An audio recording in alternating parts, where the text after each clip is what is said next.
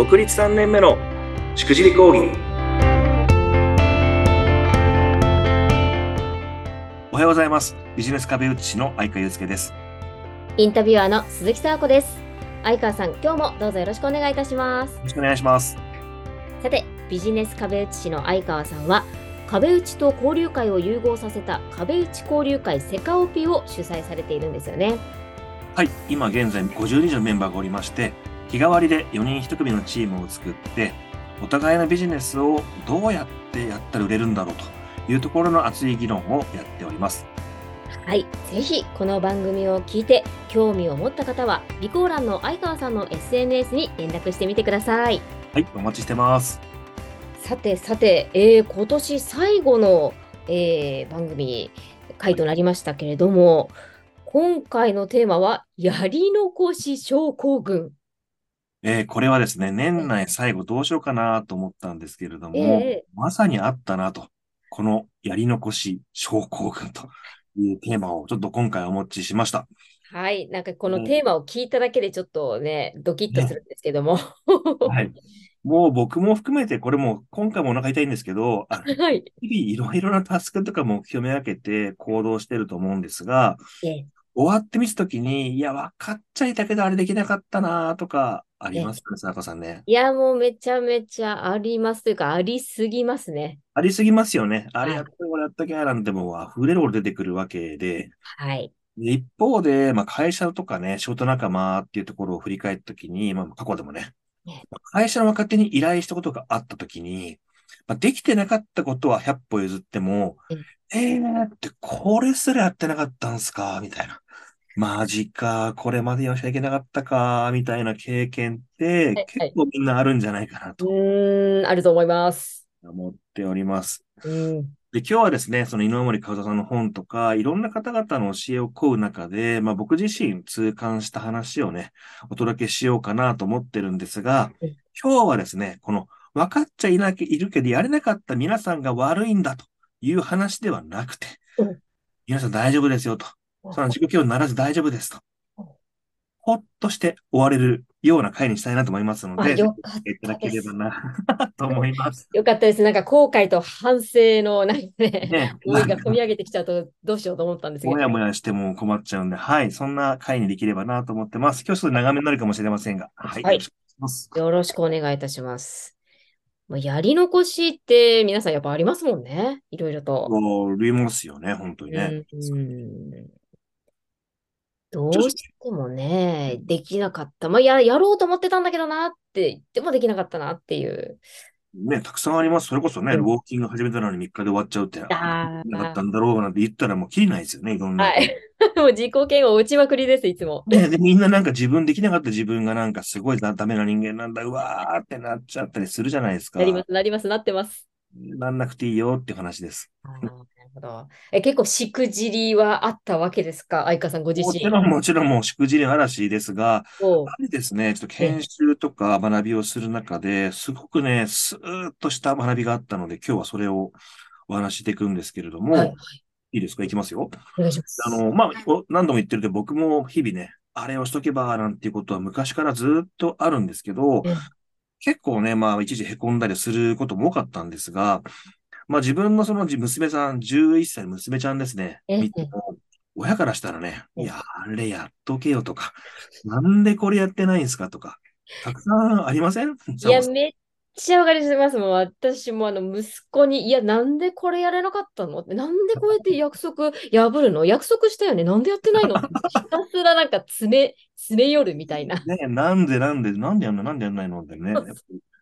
まあ、軽く、あれですよね。僕らの親の心のこのモヤモヤをどうしてくれるんだろうかという。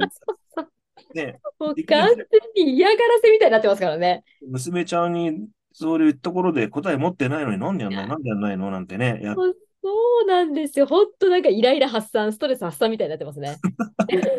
かわいそうに。そういう時代、そういう時代でしたからね、昔ね。ええそれなんでなんでなんて。えそんなことをやってもなかなかね、改善はしないわけで、ーはい。多分リスナーの皆さんも、まあ、自身を振り返ったときに、もしくは自分の会社の若手、取引先とか見たときにですね、なんでこれやってくんないんだろうとか、何故にこれをしてこないんだろうとか、まあ、そういったあの、いろんな感情を持ったことはね、みんなあるんじゃないかなとでしょ思います。じゃあ、そのいろんなやり残した時とかに、あの、じゃあ僕自身も人にね、やれよとか言われたところで、多分やんないんですよね。う。ああ、そ言わうですれることもないのかもしれないけど、ね。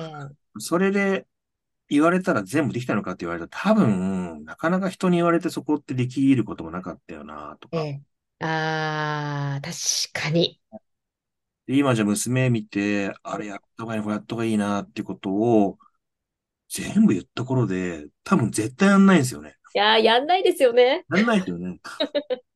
やってくれたらね、この子育てね、めっちゃ楽ですしね。そうなんですよ。だからね、言う、やってくんないか言わないようにしてるんですけど、だからこれ言ったところでやんないよなーっての、すごく思いまして。ええ多分聞いて皆さんも、ね、そんな言われてやるぐらいだったら、早、ね、話早いですよね。なんて、なんて困んないですよね。って人もいっぱいいるんじゃないかなとね思うんですが、え、ねね、で、そこでこそもっと話広げると、なんであいつはやんないんだなんて思った瞬間にね、もうイライラが止まんないじゃないですか。なんでなんでつって。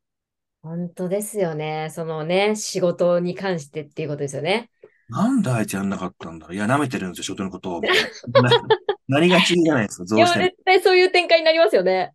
そう。なんで、そのできなかったことで目を向けて、どうして、ああしてって言えば変えらんないからね、もうそれ言ったところで。ああ。そうなんですよ。怒ってしまってるんでね。そっか、確かにそれ言ったところで解決しないですよそうね。なんですよ。変わんないんです。そこ言ったところでね。確かに。かといって、だからできなかったことに対して、なんでできなかったんだろうと思っても、なかなかしんどい話で変わんないんで、ええ僕もそこはあったんですけど、まあ、その日々日々いろんな学びを受けたりとか、ひあの本読んだりとかうんする中でね、一個ね、あったんですよ。はいなんでっていうところが。はい。それって、あの、まとめるとですね、その、やんなかった自分が悪いとか甘いとかじゃなくて、ええそもそも、その、目的を、それやることによって手に入る、目的を達成した未来とか、はい。そこに対してワクワクしなかったりとか、燃えないとか、楽しくないとか、要は、やる気が、ね、みなぎる目的になってなかったんじゃないのっていうところが根底にあることに気づきまして、言われて。いやー、なるほど。そこか。そこです、そこです。そっか。いや、それは考えてなかった。ええそうなんですよ。ウォーキングしよう、何しよう、これしよう、はい英語を学ぼう、何しようって結構みんなこれ、ハウですよね。はい。ああ、そうですね。することが目的になっちゃってたりするわけです。ええええそうしたらやっぱなかなかも続かないんですよ。大変なんで。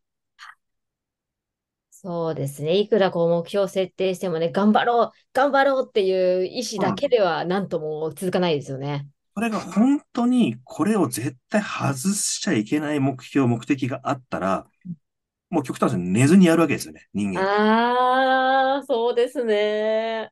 ね、どんなことやりきるじゃないですか。でも、それやりきれなかったってことは、やっぱどっかにその目的、目標に対して、もっとその、なんていうんですか、燃えたぎるものがなかったっていう話だと思うんですよ。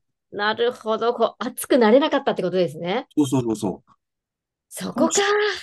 というところに行くと、ええ。娘ちゃんが、そのや、何もやってなかったこととかに対して、なんええでこいつやんないんだろうっていうよりかはうん、どういう目的、どういうね、ゴールを見せてあげたらやってくれるのかな、みたいな感じに視点が変わりますし、いいねですね。チームメンバーとか若手がね、ああいつやんないんですよ、こいつやんない。いろんな話聞いて聞こえてきますけど、うん。やんないことに目を向けてね、なんか、ああだこうだ言ってもダメなんで、ええ。やらない理由ってやっぱあるわけですね。それでで今も掲げてる目標、目的とかっていうものがいまいち腹落ちしてないんであれば、そっからやっぱり当てていかないと、ええ、な。かなかその根底って解決しないんですけどね。確かにそうですね。下手したらいやいややってるかもしれないっていうこともありますしねそう。そう。なんで、ああ、そっか、ここまで言わないでやんないか、みたいなことになって、人によってはね、昭和時代のなんで、なんでやらなかったんですか？なんでうん始まるわけですよ。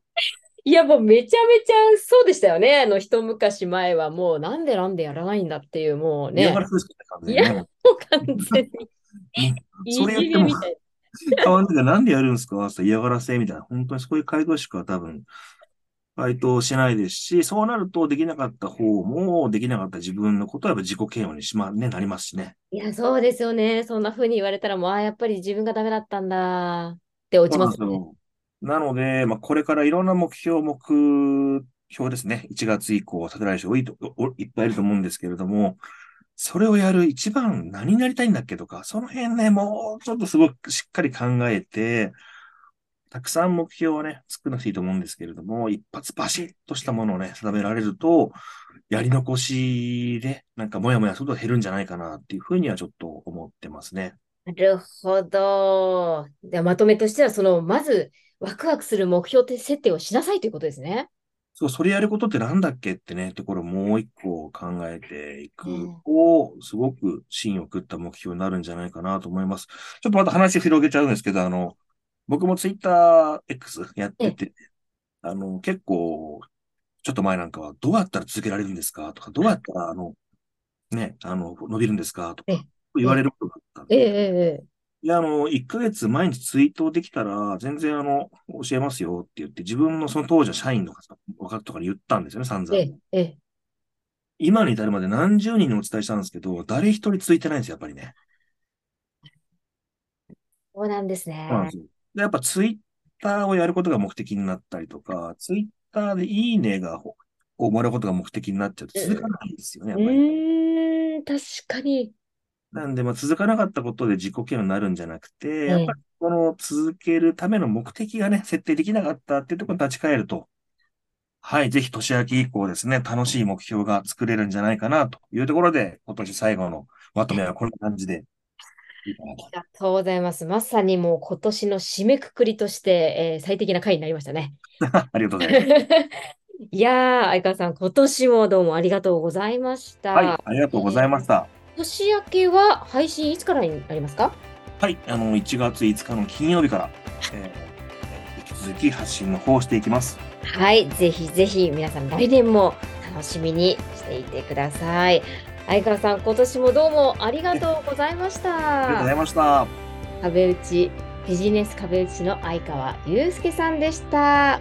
また来年。また来年。さよなら。